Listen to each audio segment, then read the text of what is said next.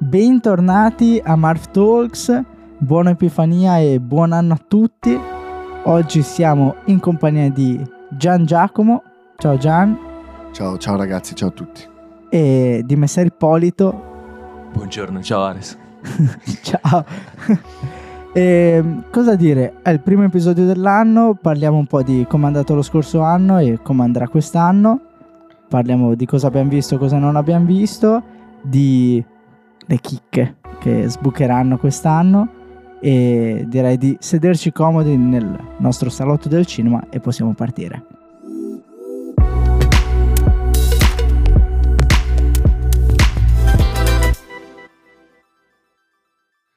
Eccoci, allora partiamo subito con cosa abbiamo guardato quest'anno. Chiedo un po' a, a voi in questo 2022. No, beh, sicuramente è stato un anno interessante, sia per i nuovi film, sia un po' per i classici vecchi recuperati che magari mancavano. Io personalmente ne ho recuperati parecchi, soprattutto nella prima parte dell'anno.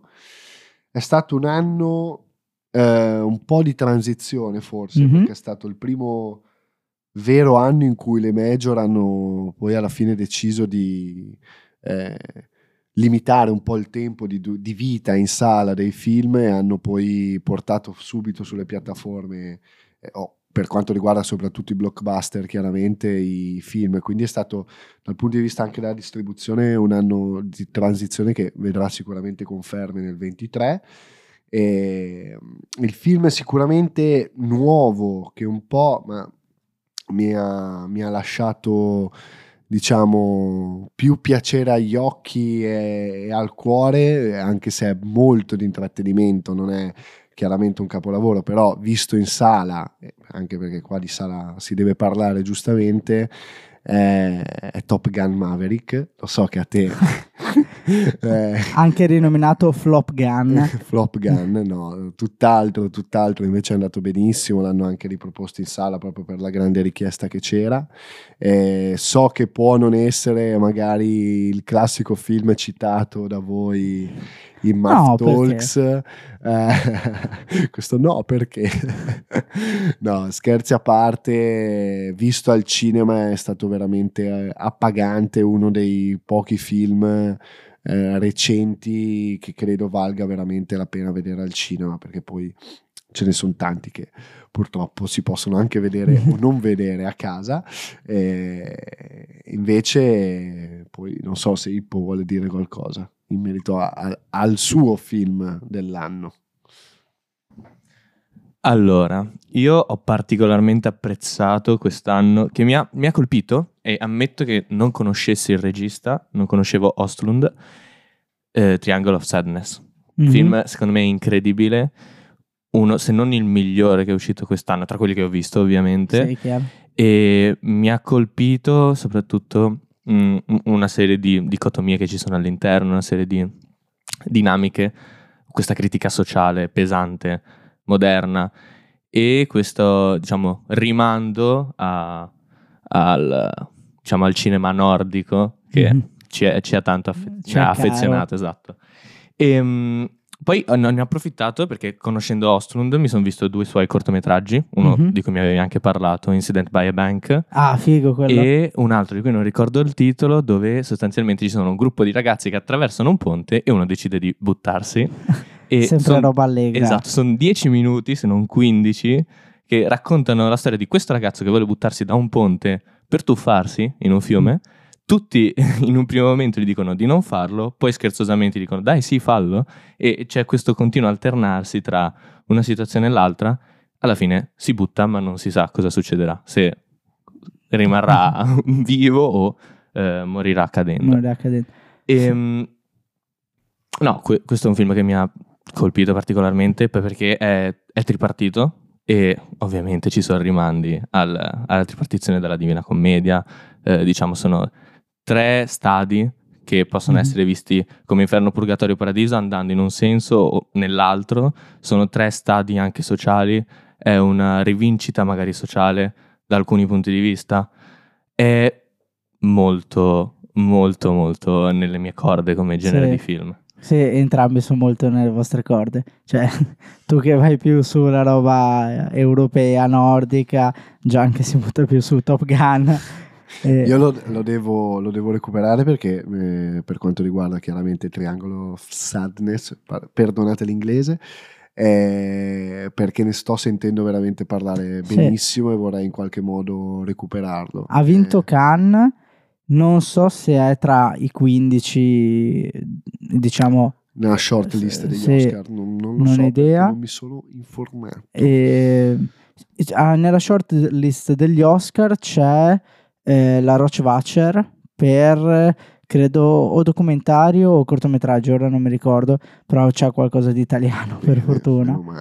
Eh, sì, guarda, io ovviamente sarò scontato, il mio film forse dell'anno è italiano che è uscito in teoria data ufficiale 2021 perché è uscito a settembre 2021 però in sala è arrivato a gennaio 22 sono i fratelli di Innocenzo e con America Latina e che batte Bones and All ok, eh, per mio gusto personale e ho avuto anche da, da dibattere eh, l'altro giorno perché parlavo e dicevo guarda Bones and All forse è il mio film dell'anno però America Latina per cuore vince.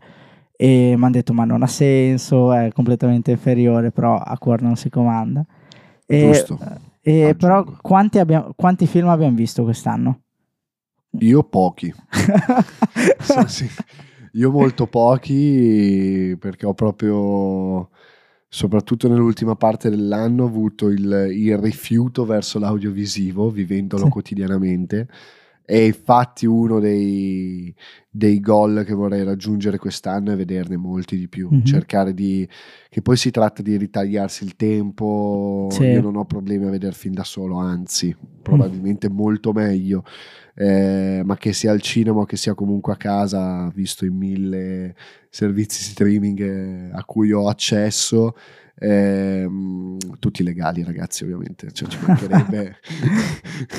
Eh, giusta, giusta sottolineazione diciamo così, eh, però un gol di quest'anno sicuramente vorrei vederne molti di più. Eh, perché, perché è giusto, perché è giusto perché deve. vorrei avere più, più pazienza, ecco, dire vabbè, lo- vedo roba video che si muove animata tutti i giorni, però magari dare un- da mangiare un po' al cervello, al cuore ogni tanto serve. anche perché almeno rubiamo qualcosa Esatto, esatto.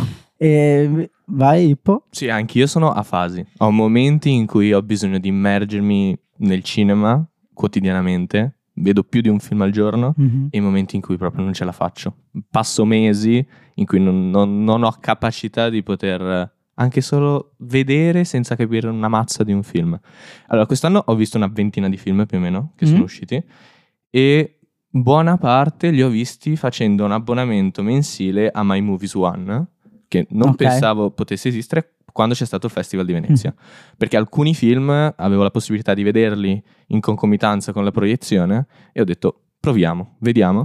Tra questi ho visto Red Shoes, che è un Mhm. film messicano, coproduzione italo-messicana tra l'altro, che tratta un po' del- diciamo, della violenza di genere sulle, sulle donne, tanto che il titolo appunto rimanda Sì. al simbolo che è stato scelto, mi sembra nel 2009, per la- diciamo, contro la violenza per le donne, le scarpe rosse, tra un- da un'artista messicana tra l'altro. Ehm, E, mi- ha colpito perché allora è un film molto, molto lento, lentissimo, uno penso dei film più lenti che abbia visto, e racconta la storia di un padre che ehm, viene a conoscenza della morte della figlia, di cui aveva perso comunque contatti da un po', con cui aveva perso i contatti da un po', e deve riuscire a recuperare la salma. E quindi è tutta un'odissea di lui che è ai, ai margini della società, è vive in una campagna da cui non riesce a ottenere niente, quindi è anche poverissimo, deve in un primo momento trovare i soldi solo per potersi permettere di vedere l'ultima volta la figlia, perché Mm. altrimenti rischia che, la- diciamo che il corpo venga messo assieme a- in una Agli fossa comune. Ehm, qual era la domanda? Mi sono perso. Quanti film abbiamo visto? Ah sì, una ventina. Mi sa che hai.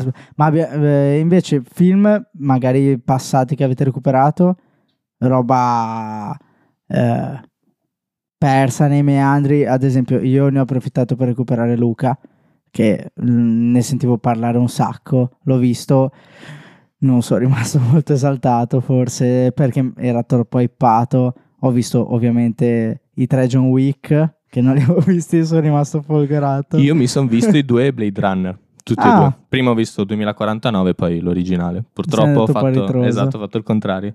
E mi hanno lasciato qualcosa. Sì. Eh, s- il- la fantascienza non è assolutamente il mio genere. tuo. Assolutamente non lo è. Però mi hanno, mi ha molto incuriosito, tutti e due, in modi diversi perché secondo me sono due film completamente Mm. diversi, anche solo per come sono raccontati, narrati. Sì, anche gli anni banalmente in cui Sì. sono stati girati. Dopo, visto- dopo aver visto Blade Runner 2049, però mi è venuta la curiosità di vedere Dune, che non ho ancora visto. Ah, Perché ovviamente è dello stesso regista, di Denis Villeneuve, e non penso di aver visto, forse non ho mai visto altri, cioè non penso di aver visto altri film oltre a Blade Runner 2049 di Villeneuve. di Villeneuve. Sì. Che tra l'altro mh, la mia testa è andata un attimo per farfalle e mi aggancio al primo episodio che avevamo fatto quest'anno di, di Talks, cioè l'anno scorso a questo punto, e che avevamo parlato di questa regista francese a Venezia che com- andando per farfalle e ripensando alle shortlist così di, di- degli Oscar, lei eh, è candi- cioè nella shortlist per eh, miglior film straniero. Piccolo off topic. E parlando invece di È partito proprio. Sì. No, Villeneuve che, Che quest'anno- tornerà nel 2023 con, Yeah. con Dune parte 2. Eh, per me in questo momento il regista è canadese chiaramente, però, Però è hollywoodiano, possiamo Mhm. dire così, eh, pi- più completo in quel genere lì chiaramente. Ah, Eh, anche Cameron credo sia canadese. sì, sì, Eh, sì, sì, quindi sono tutti hypati non ora. sbaglia un colpo, assolutamente. Mm. Cioè, ha toccato qualcosa di sacro per molti come, come Blade Runner, probabilmente migliorandolo. eh, per tanti è stato così. E, vabbè, chiaramente toccare un'opera come Mm. Dune era rischiosissimo. Quello. chiaramente filo fantascienza. Io mi riaggancio alla domanda di film un po' vecchi. Io finalmente quest'anno ho recuperato suo Arrival. Mm, eh, che mm. per me è un gioiellino. Per me è un Bello. gioiellino. È veramente bello, oltre a quello, perché chiaramente de- devo mettere un po'. ho- ne ho messi un po' in saccoccia, ne ho recuperati. eh, non suo, però, che mi ha lasciato veramente qualcosa di, di particolare. Foxcatcher, che è stato Ah. recuperato anche Foxcatcher, che è stato. Diciamo il primo film che ha fatto capire al mondo che Steve Carell non faceva solo ridere e mi ha veramente colpito, veramente colpito, bellissimo film, profondo, tosto, Sì. tostissimo, Bellissimo. e davvero bello, bello, bello. Tra l'altro la scena in cui il, ora non mi viene il nome dell'attore. Channing Tatum. Eh, esatto, lui c'è la scena in cui nella stanza si tira i pugni in faccia, è vera. Cioè lui si, si è sacconato da solo come un pungible. Pazzesco. No, un gran film. gran film. Invece io butto la chicca delle scoperte di quest'anno, di, che l'ho visto, ma è uscito qualche anno fa, Shiva Baby. Ok? E... Su Mubi. su- ovviamente. Or- ormai sì, credo di aver far, far fatturare bla, di aver fatto fatturare Mubi con i nostri ascolti. No, però la Shiva Baby veramente figo perché è una regista esordiente. Esordiente. E quindi io sono rimasto veramente colpito da come a un esordio uno possa fare una perla così. No, vabbè, eh, regista giovane, l'avevamo tra l'altro inserita in un post su Murph Magazine Mm. come insieme a, a molti altri registi, Eh, se non sì. mi ricordo male i Safdi, i- come registi della nuova Della generazione, wave. non- per quanto riguarda i Safti chiaramente Sì. non esordienti, però della nuova generazione che eh, stanno, stanno venendo fuori. Ora mi scuserete, ma non mi ricordo il nome eh, della regista di Shiva Baby. Emma Seligman. Emma? Emma Seligman, direi. Emma Seligman. E Ippo conferma e, e devo dire ce ne sono tanti che vanno tenuti d'occhio Sì. perché faranno parlare di sé. Assolutamente. E invece tornando sulle uscite nuove, quelle che ci attendono quest'anno, andando un po' agli completamente opposti ai registi nuovi, esce forse, perché non si sa mai a sto punto, eh, The Killing of bla bla bla di eh, Martin Scorsese. Killers of the Flower Eh, Moon. Killers Sì, of the- For- è stato rimandato due volte. Sì, sì, prodotto da Apple TV, da, da Apple, quindi in uscita Sì. su Apple TV Plus e spero anche al cinema, visto la porcata che Netflix aveva fatto con The Irishman. Sì. Eh, E che Apple ha fatto con il Macbeth eh, di- del Cohen. Del, del buon Cohen con Denzel. Eh, film attesissimo perché vede la Sì. coppia De Niro DiCaprio di nuovo insieme o forse per la prima volta insieme mi sp- ok è vero, è vero. no No, The Departed non è... no Credo che, Jack sia, Nicholson credo che sia la prima volta e entram- prima volta sicuro per eh, Martin che dirige i suoi due pupilli.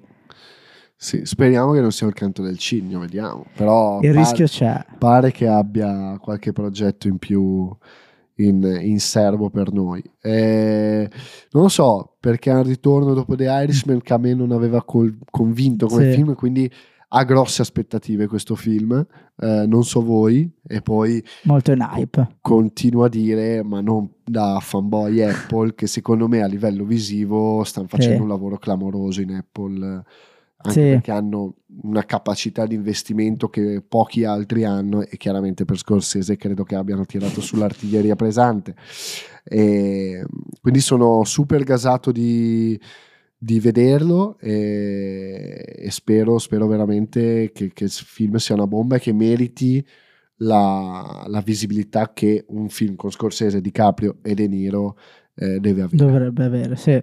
Sì, sicuramente è uno dei film. Forse passa meno eh, in hype di come può essere Oppenheimer, come può essere Dune, Uh. come può essere Dune, mm, come può essere Barbie. Sì. Eh, però il rischio che faccia veramente un capolavoro eh, di, di chiusa c'è sicuramente. La... Anche perché non ti dimentichi di girare, quindi Sì, è infatti. sempre Scorsese. Eh, è la storia che cambia, quindi c'è una storia Sì. che magari pi- piglia di meno, piglia di più, però eh, dirigere saprà sempre dirigere. Sì. Non so se vuoi aggiungere qualcosa. Sì, Dice sì. di no, scuote la testa. Sta Sì. facendo le ricerche. Sì, tra l'altro esce questo direi di più clamoroso, di più ricercato. Di italiano non c'è nulla direi Non- di... Dovrebbe esserci un nuovo film di Guadagnino. Challengers. Ah, è mezzo ufficiale. Guadagnino non si capisce mai una mazza. Data di uscita qua mi dà 10 agosto 2023. Di- a film 2022 è un po' sì, Beh. comunque sì sì Guadagnino è però ecco vi faccio una domanda a entrambi Guadagnino Sì. lo consideriamo non, chiaramente a livello di produzione poco o niente però lo consideriamo un film italiano perché è, Ah, ah, è me un- lo chiedi come se lo stessi chiedendo a Stanis La Rochelle quanto è è italiano? o- italiano Eh, perché secondo me è un- non dico che è un elefante nella stanza perché ci riguarda chiaramente Sì. poco o niente però è un orgoglio italiano perché lui è il regista italiano ma ormai a livello di film di cast Sì. di impostazione non c'entra praticamente è dovuto andare fuori anzi non dobbiamo neanche permetterci secondo me di renderlo eh, orgoglio italiano perché ai tempi lo s- mh, L'han sputtanato. L'hanno sputtanato, hanno cercato in ogni modo possibile di, di eliminarlo. Infatti non è per niente, cioè non si sente, si sente poco o niente Sì. dell'Italia nei suoi fi- ah, ah, non a livello chiaramente. No, Eh. però è vero. La- è più una domanda che secondo me andrebbe fatta a lui, nel senso, Luca, Ah, eh, no, Luca, eh, tu sei orgoglioso di essere italiano perché secondo me all'estero sì, perché poi vai, c'è sempre il fascino degli italiani e volente o nolente ha la sensibilità No, ma non mediterranea. tanto lui, quello assolutamente al 100%, non tanto lui se si sente, perché mi sembra una domanda scontata, quanto se i suoi film so. possano essere considerati italiani. Mm, secondo me per fortuna no. Ok, E vediamo allo come- stesso modo. Siccome America Latina e i Fratelli di Innocenzo non è italiano.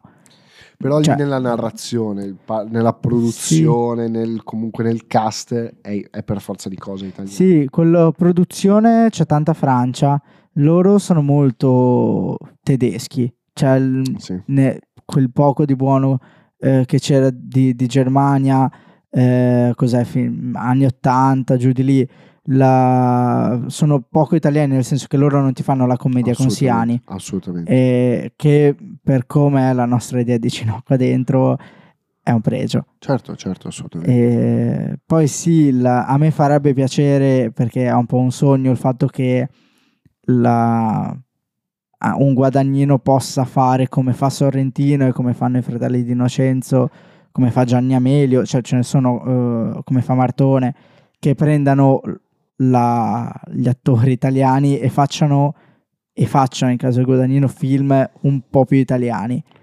Perché se no, guardando un po' il rovescio della medaglia, è come dire, vabbè, se io Qua non c'è niente. eh, cioè, se io ho Chalamet, se io ho i soldi americani per for- e sono un buon regista, divento un grande regista. Certo. Quindi c'è un po' anche questo rovescio della medaglia. Non vorrei fosse un po', No, un po' così. No, no, no, quella era un po' quella la domanda. E io mm, volevo farti un'altra domanda. Scusami Vai. se si rovescia. No, no, per una volta, Eh, anzi, anzi, Tu l'hai inserito nel... sappiamo perfettamente che il genere che più sta prendendo piede negli ultimi anni è quello del documentario.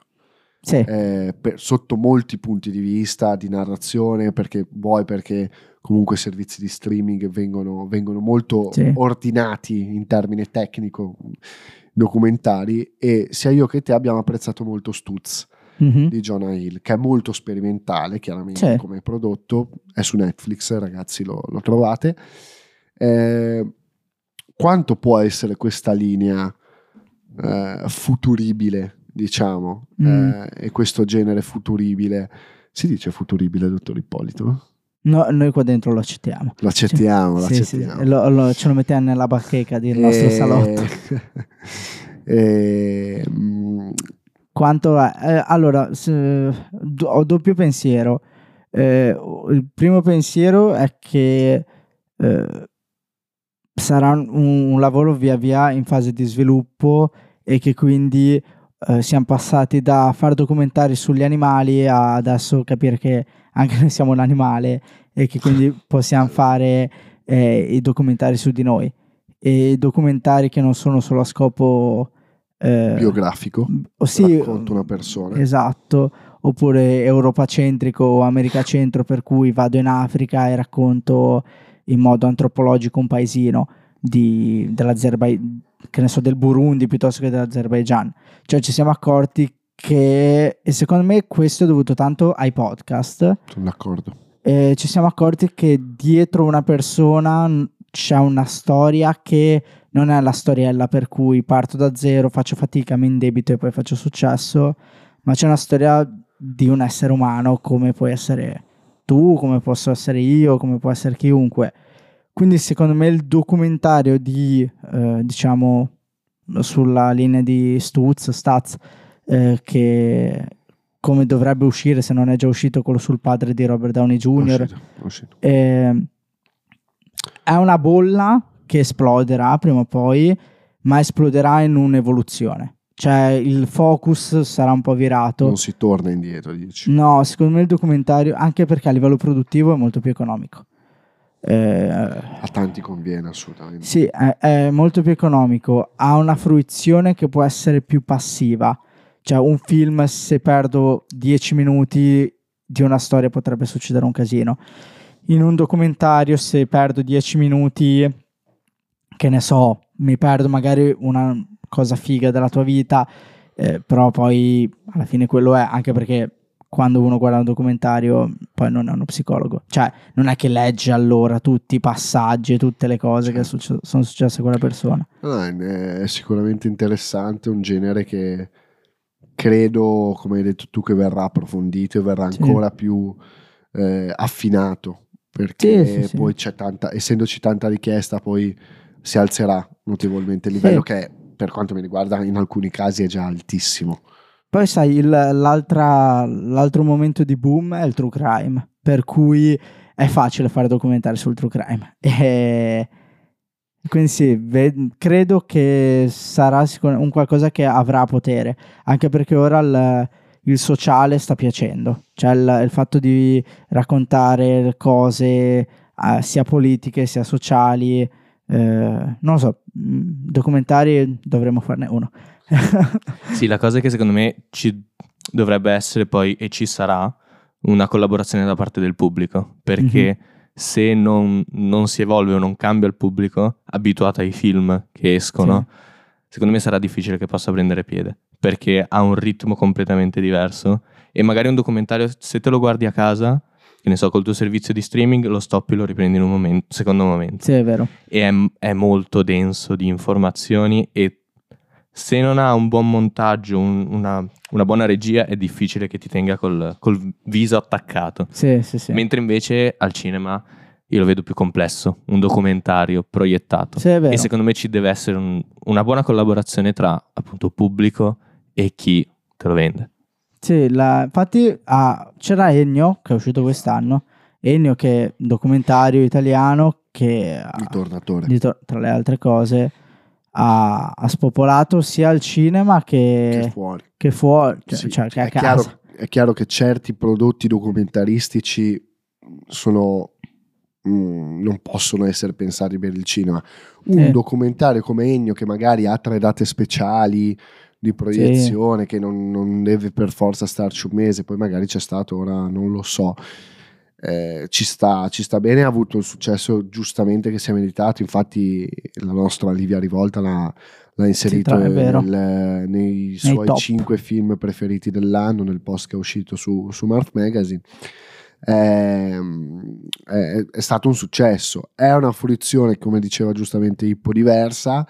eh, che però secondo me non va a sostituire, non- cioè, No. no, si va ad integrare. Sì, eh, sì, è verissimo.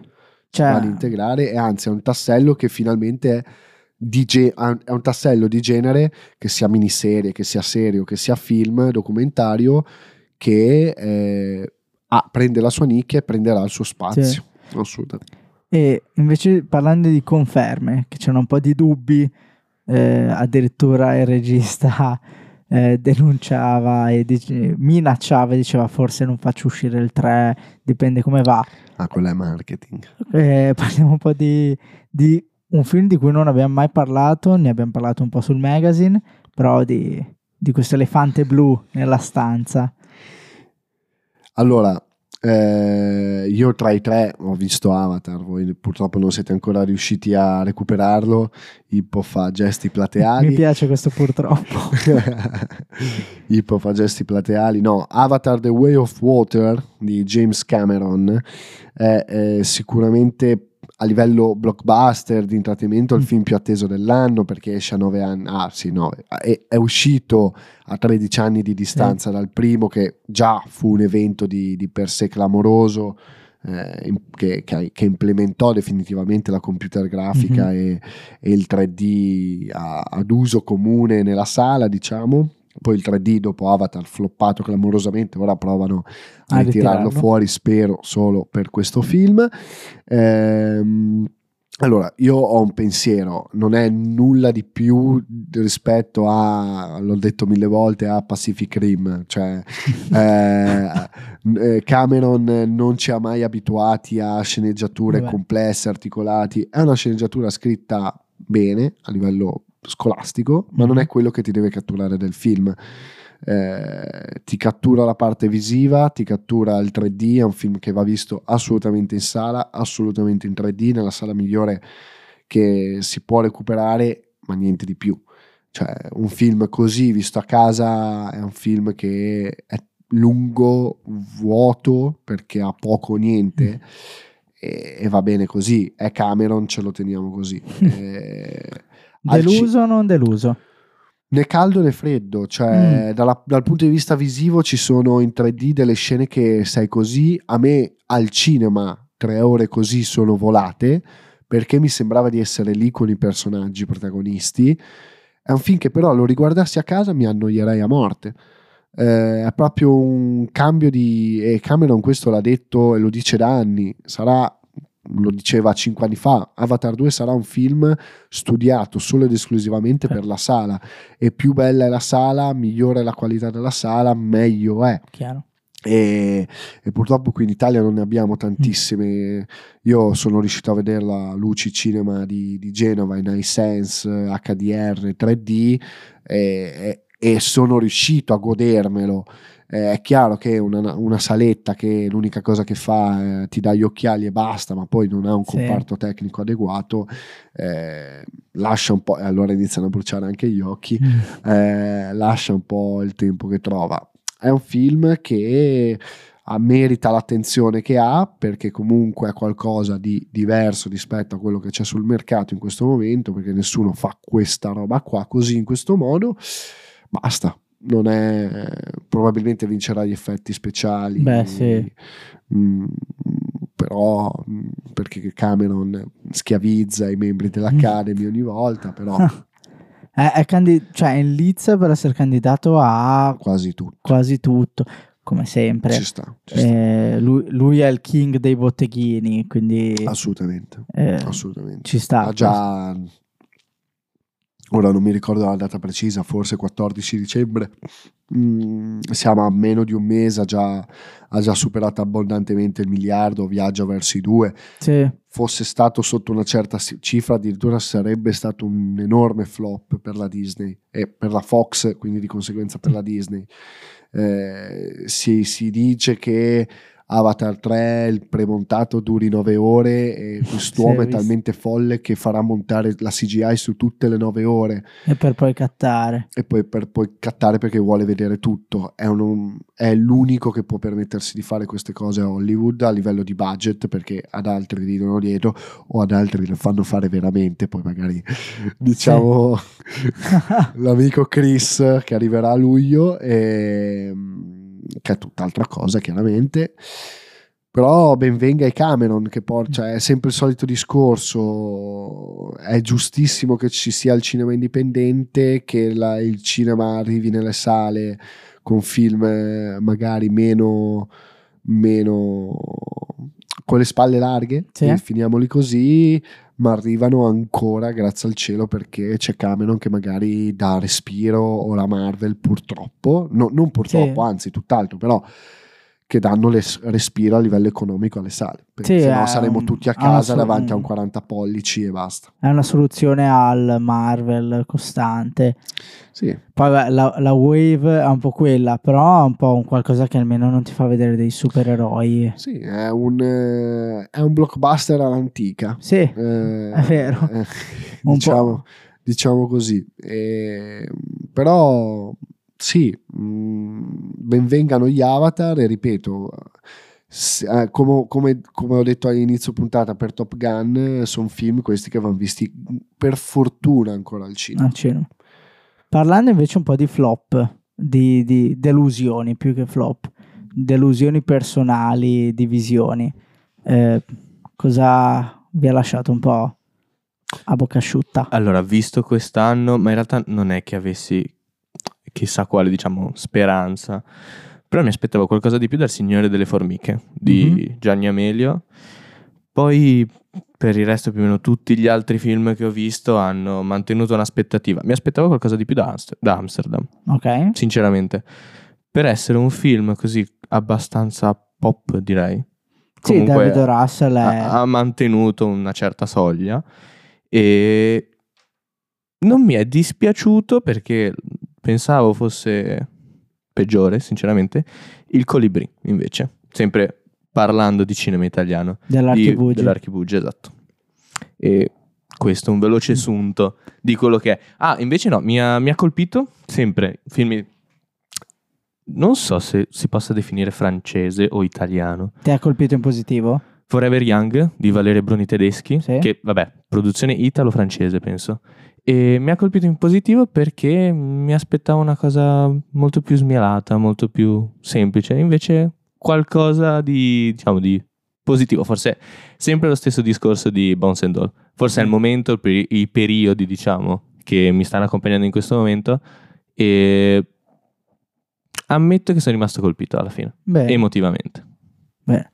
Gian, delusioni? Io ne ho una grossa, e vabbè, ce n'è una che non cito neanche, che è sempre americaneggiante, eh, ma per fare un po' hip hop, che è Thor Love and Thunder, che è una cagata Ok. assoluta. Invece di Olivia Wilde, che è la- Thor chiaramente non lo calcolo neanche, è veramente una, devo dire una grossa delusione perché andavo lì e sono andato volutamente a vederlo in sala worry, con delle aspettative, non The Worry Darling, che presentava un cast di tutto rispetto con la punta di diamante, Sì. l'astro nascente, eh, Florence Pug e eh, Harry Styles, che eh, non mi fa impazzire come attore, però c'è sicuramente di Mhm. peggio, canta meglio, ehm, perché è un film eh, che secondo me è una cosa che è- presenta una cosa che un film non deve mai avere, è presuntuoso. È un film presuntuoso e, e mi dispiace molto perché secondo me c'erano tutte le carte in regola per, eh, per farlo e trasporlo meglio. Poi sappiamo tutti i problemi che ha avuto di produzione, i litigi, Sì. il fatto che do- ci- al posto di Harry Styles ci dovesse essere Shia LaBeouf, che è un attore che adoro, mi fa impazzire, un bel matto, eh, poi imposto Harry Styles dalla stessa Olivia Wilde. eh, Harry Styles che prende più cachet di Florence Pug quando Sì. meriterebbe neanche un decimo. Quindi ecco, si vede tanto queste frizioni sul set, si vedono anche poi nella- sulla pellicola. Peccato perché, eh, ripeto, è un film presuntuoso, eh, ci sono virtuosismi da parte della regista che secondo me non meritano di essere messi in scena perché non se lo può ancora permettere. Eh, era stato molto, molto applaudita per la prima pellicola, per il suo esordio, diciamo che, eh, di cui ora mi sfugge il nome, però mi, mi ricordo appunto le recensioni e le notizie che, che circolavano. Questo per me è, È un no. è un no, è un no, pur avendogli dato comunque, ora sto vedendo su Letterboxd 3. Io ho dato 3 perché poi mi piace molto la, avendone anche parlato con Maite, la nostra scenografa. Eh, mi piace molto come è trasposto in scena a livello proprio di scenografia, gli ambienti, i costumi mi piacciono molto, però tutto il resto è completamente un film vuoto. Un floppino. Sì, sì, sì, sì, sì. Bene, la- a me, per me, per mio gusto, la Licorice Pizza. Ok. un po' una delusione. Cioè, non è un flop, è, è una delusione. Perché da Paul Thomas Anderson mi aspetto di più. Eh, ma forse qui è complice di questa mia delusione e credo delusione di tanti altri non americani il fatto che è molto probabilmente un qualcosa molto biografico cioè racconta di eh, storia americana vissuta da americani in determinati anni quindi secondo me se non sei americano, se non hai vissuto quegli anni, un po', un po' non riesci a sentirlo. È uscito un po' dalle sue corde, lo- l'abbiamo sempre Sì. detto io e te, cioè banalmente dai colori che ci sono in Sì, quel è film, vero. cioè è molto più freddo, a toni, ha sempre avuto toni molto più freddi lui, Sì, di brutto. eh, a parte magari il- l'esordio con Boogie Nights, se non mi ricordo sì, male. però comunque ha sempre avuto... Però da cioè, il petroliere, The Master, eh, il filo nascosto, lo Sì, vedi che è lui, no? È Sì. riconoscibile. Qua ha colori molto più molto molto più È, è Ah, molto più il film soft. che lo richiede, eh, Sì. non è un'imposizione chiaramente. È molto più soft rispetto ai suoi soliti film, non è così, non è così pesante. eh, però ci sono trovate molto fighe perché comunque Certo. rimane... eh, Lo standard è sempre quello. cioè, cioè, sec- secondo me dei, dei non ormai storici, quindi pietre miliari mh, che sono mega affermati come top eh, della storia del cinema, eh, quali mh, tipo eh, Scorsese che è ancora vivo, però lui, quindi Paul Thomas Anderson e Lantimos sono i due secondo me che in questo momento hanno possibilità di spingere tantissimo. Quindi, boh, mi aspettavo un po' di più, sincero. E invece ti giro sperando di non andare tanto lunghi. No, tu. no, vai, andiamo, andiamo. Dai, andiamo. Eh, un po' per chiudere, secondo me ci sta l'attesa.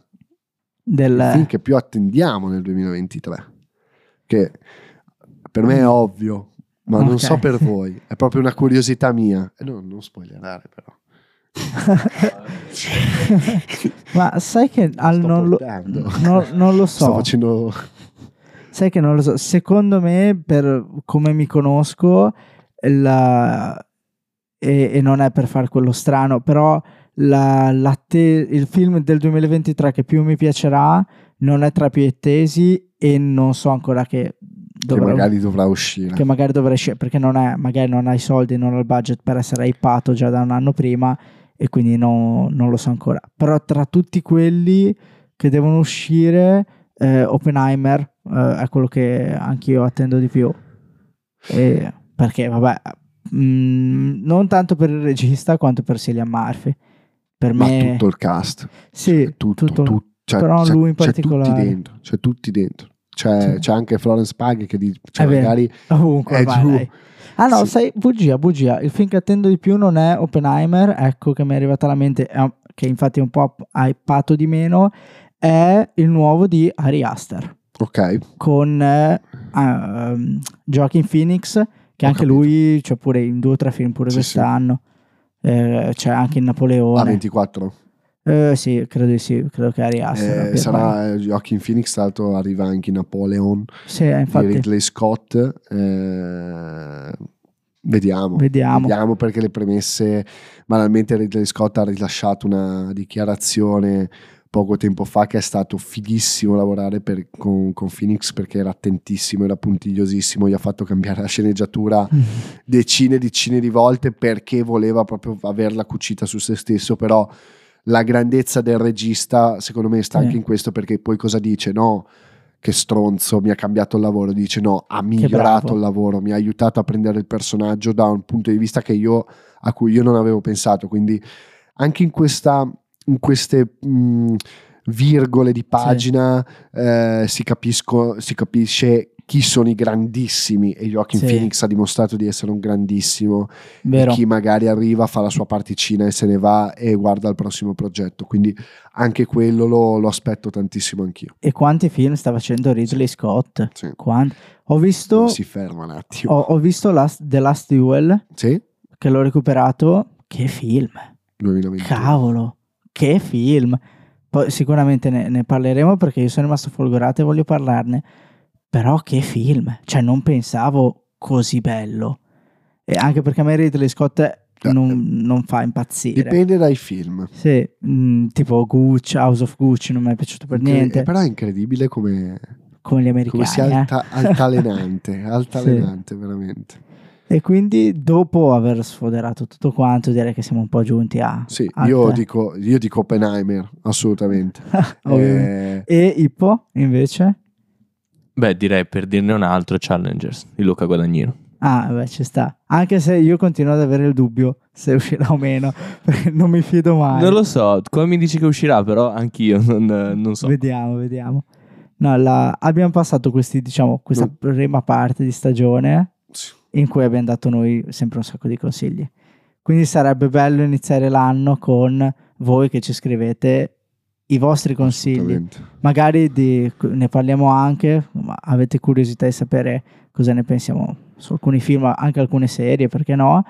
E, quindi attendiamo in DM sulla nostra pagina Instagram, Mar Magazine, eh, i vostri messaggi con eh, i consigli di serie, doc- documentari, dato che ne abbiamo parlato, e film ovviamente.